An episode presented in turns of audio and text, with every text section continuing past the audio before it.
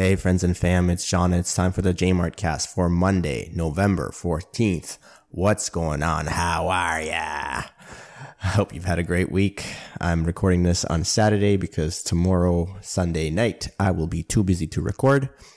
But my week's been pretty decent. I've mostly gotten over my illness. Still a tiny bit nasally, but just fine overall. Been able to get back to my squatting and enjoying that. I don't think I've mentioned that on the podcast yet, actually, but for the month of November, since I enjoyed doing the physical challenge for October, I decided I'd continue it further into November, but not do the same one. No longer doing handstands, although I still do them, but it's not part of my challenge. Just I've been continuing to do them, but now part of the challenge for November is to do 20 rep sets of safety bar squats. And so I started off with 135 pounds for 20 reps, and I've worked up to 165 earlier today. Today I did two sets. My goal is to just do one set per day, but some of the days I've been skipping, partly because I was sick earlier, partly because I've fallen asleep and forgotten to do it at the end of the day. So yesterday, that's what happened. In the evening, I was watching some TV and fell asleep. Got woken up by my wife after she got home from work. I was still sleeping on the couch. So I was like, there's no way I'm doing this set. So instead, I went to sleep, got some good rest, and got up in the morning and did my set in the morning, and then actually did a second one of the day earlier just before I started recording. So yeah, those are going well. At first, my legs got really sore, but now it's not that bad at all. So hoping to be able to increase that and get close to 200 pounds for 20 reps. I'm not sure how close I'll get, but then the goal is at the end of the month to test out my 1 rep max with the safety bar squat, the safety bar for squats, and see if I can, how close I can get to my all-time 1 rep max, which I did with just a regular barbell, and that was 295. So I'm hoping I can get at least 295, if not more, but we'll see. It's been a long time since I've been doing heavy squats, probably nearly 2 years, not quite 2 years, but nearly there. So we'll see. It's an interesting experiment. I think the reason why I did it was because I've had a lot of people recently be telling me that the only way to get strong is to do low reps, and that doing high rep sets is a waste of time. And it's just like, that's not true. You read one book that told you that, and now you think you know everything. There's like many ways to get strong. And the answer is always, it depends. Depends on many factors, including things like how long you've been training. When's the last time you did do high rep sets? Maybe you've never done them. And so it's time to put that into your training and accumulate some volume to push past whatever plateaus you might be at. So anyway, I just did it to prove to myself that, it's not, there's not one way to skin a cat. There's not one way to get strong, and we'll see how the experiment turns out. Be more than happy to say I was wrong if I can't lift at least 295 at the end of this month, but we'll see. I'm sure I will be able to. So what else? I've had a good week in terms of seeing some old friends this week, which has been nice. Both on the same day, actually. Today, I got to have a friend visiting from another province come and hang out in the morning for a little bit. And then in the afternoon, I went and visited another buddy who has a newborn who's just almost a month old. So it was nice to go visit them and see their month-old son, get to hold him, get to see what kind of a little bundle of joy he is. Super nice visit. Actually, speaking of friends, I guess he's a friend. I'm going to call him a friend who I reached out to recently because I've just been seeing some stuff on the news about what's going on in Brazil. And so I guess they had a recent vote, and the previous leader, I think his name is something like Bolsonaro or something. He's a very conservative right-wing person who I guess half the country did not like, and they really hated him, wanted to vote him out, and they were successfully able to vote him out for somebody else, I think by the name of Lula. Don't quote me on that, but the perception I've gotten is that this new person is very much a leftist, communist type of person. Someone who's kind of in the light of, I guess you could say, maybe Justin Trudeau. You know, not someone that I personally would vote for, as you might have been able to tell, given the last year or so of me complaining about him.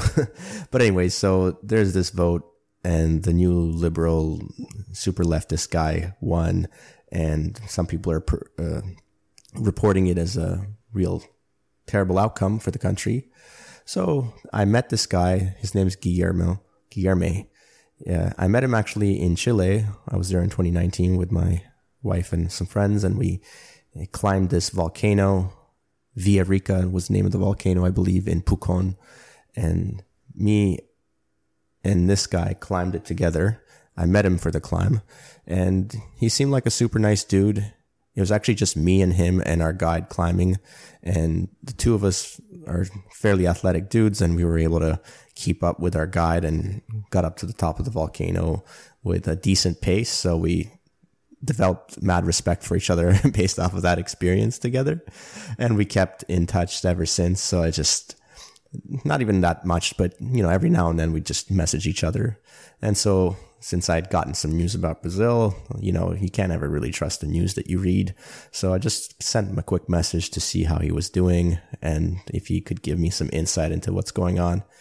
And so his response was to say that his point of view is that the new person that got voted in is an improvement, and they're not as leftist as is being reported. They're more of a center left politician. So who knows? Maybe that's the truth. But anyways, it was just super nice to get in touch with him. And then we did catch up a little bit, and he invited me out to go to Brazil anytime. He's like, you have an open invitation. Whenever your kids are old enough, you're, you know, welcome to come do some surfing in Brazil. So fun being able to like travel and meet these kinds of people who are just like these free spirited, welcoming, open hearted people. One of the best things about traveling is just being able to meet these kinds of people and have them as contacts. It's great. But anyways, what else did I do this week? Oh yeah, I watched a stand-up comedy special by one of my favorite comedians, Ari Shaffir. His new stand-up comedy special, available for free on YouTube, is called Jew, Ari Shaffir Jew. If you just Google that, Ari Shaffir, Shaffir, Jew. I'm sure you know how to spell that one. It's hilarious. It's got like nearly 3 million views already in like just over a week. And I thought it was awesome. I actually saw him perform parts of this special in 2019. Before the pandemic happened and everything. There's like the last comedy show probably that my wife and I went to, and it was hilarious when we saw it live. Even better now. The experience is a little different, obviously, seeing it on the screen as opposed to actually being there, but he's definitely tightened it up and made it even funnier. And it was just so great watching the special again and remembering the jokes from when we saw it the first time, and like hearing some of the new jokes as well. Highly recommend that. It's Ari Shaffir. He's a great comedian. He's got a bunch of other stand-up specials as well. Some are available on Netflix, some on YouTube, but this new one's probably the best one he's had. What else? All right, so world news-wise, well, there's a huge news in the cryptocurrency world. There's this website called FTX.com. It basically blew up. Turns out this was another Ponzi in the cryptocurrency world, Ponzi scheme. And so, yeah, just another example of why you should not put any money into altcoins, shit coins, scam coins, call them whatever you are. They're all some sort of Ponzi scheme. And so the interesting thing about this one was that this person who was the head of it, his nickname's SBF, I forget, Sam Bankman-Fried or something like that. Fried. He was like the largest donor Biden political campaign. So that's a little interesting. It's like, whoa, these cryptocurrency companies that like are scamming people of money are also using that money to pay politicians. It's a little sketchy, very sketchy.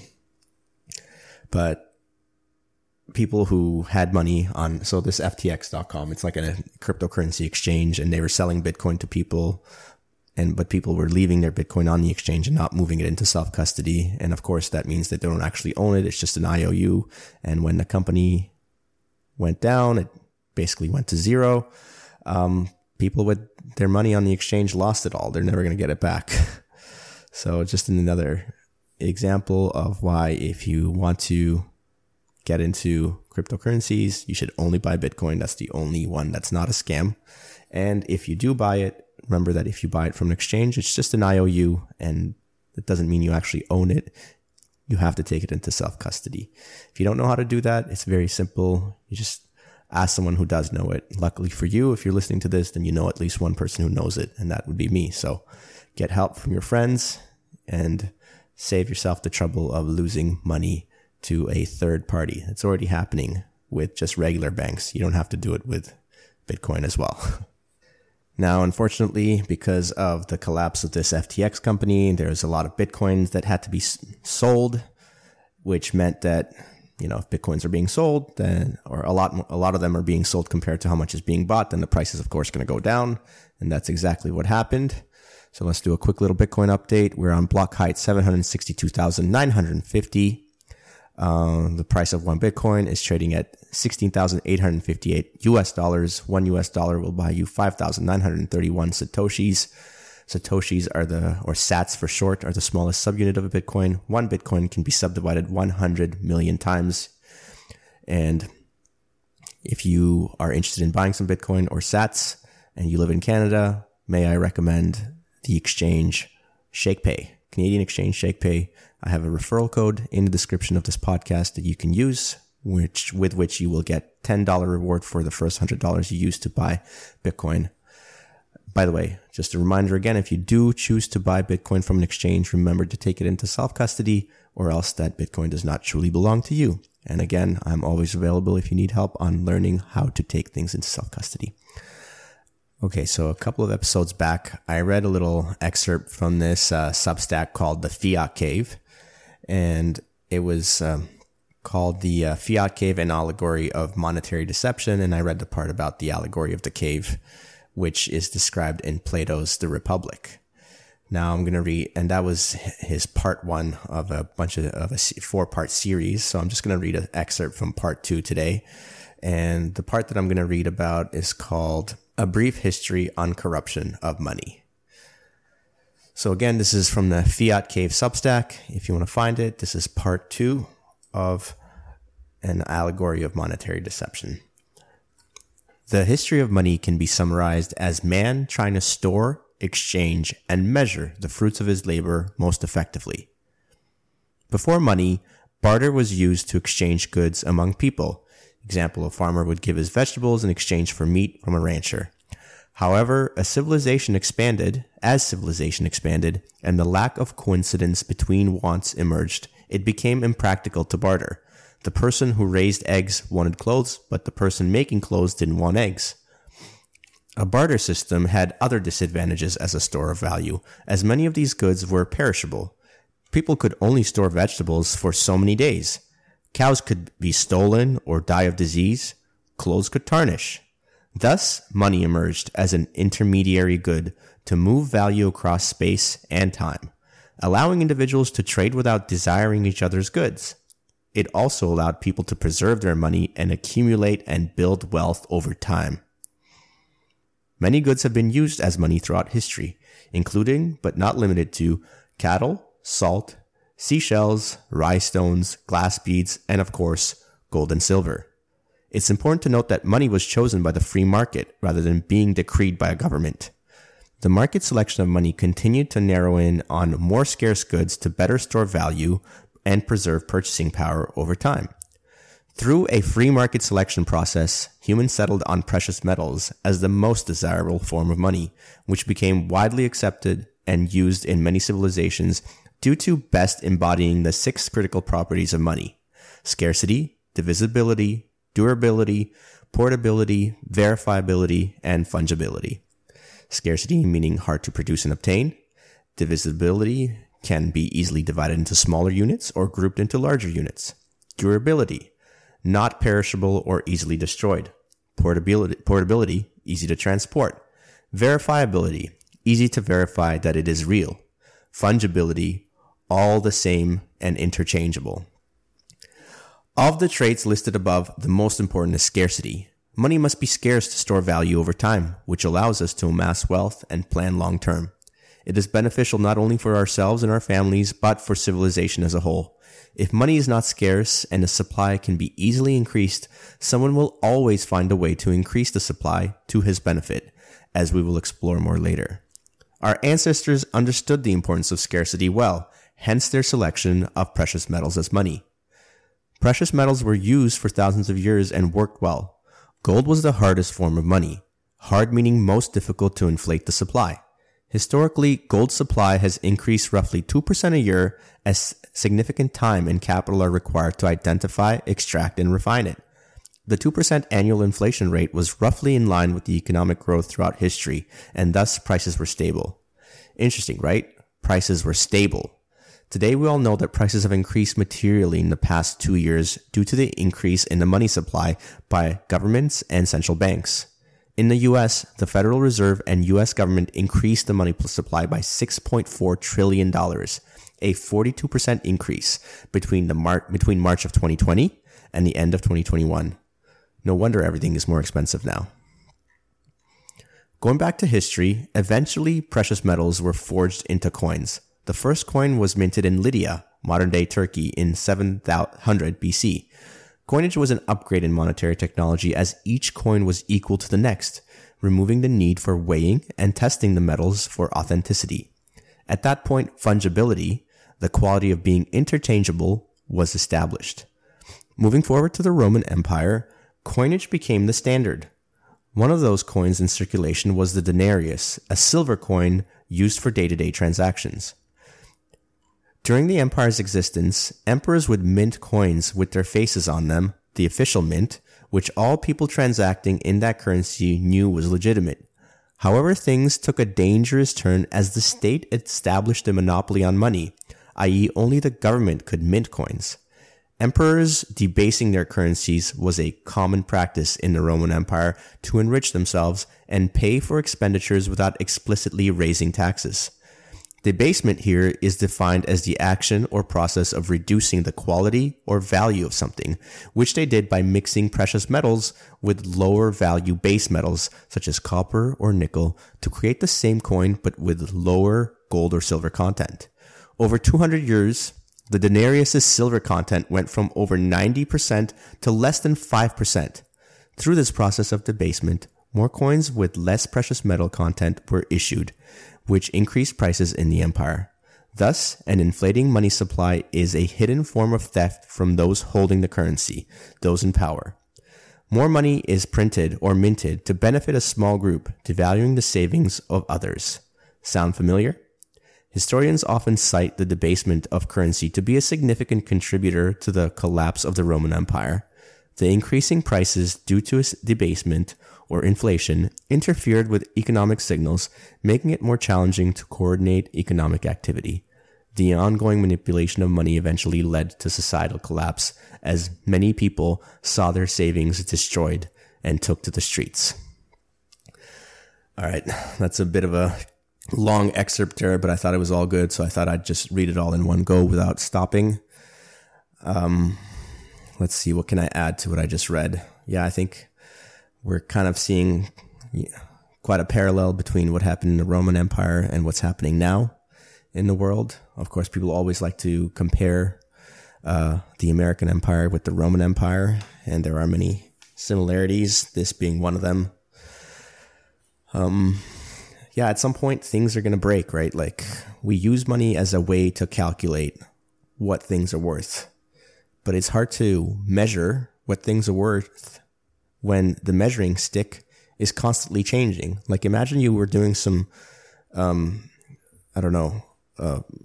renovations in your basement, let's say, and you're trying to, I don't know, cut some drywall to put up a new wall, but the measuring tape you're using is constantly changing and you can't get a proper read on what the length you need to cut your drywall to, like, you wouldn't be able to build anything, right? It just doesn't make sense. I think the same is true here. Like, we use money as a way of calculating what the fruits of our labor are worth. But if that's changing all the time, then what is anything worth? Who knows? We don't know. All right, just a short one this week. Thank you, everyone, for listening. As always, appreciate you all and appreciate all the people who have rated the podcast and who've shared episodes with friends and family. And don't forget, stay active, be grateful. JMart out.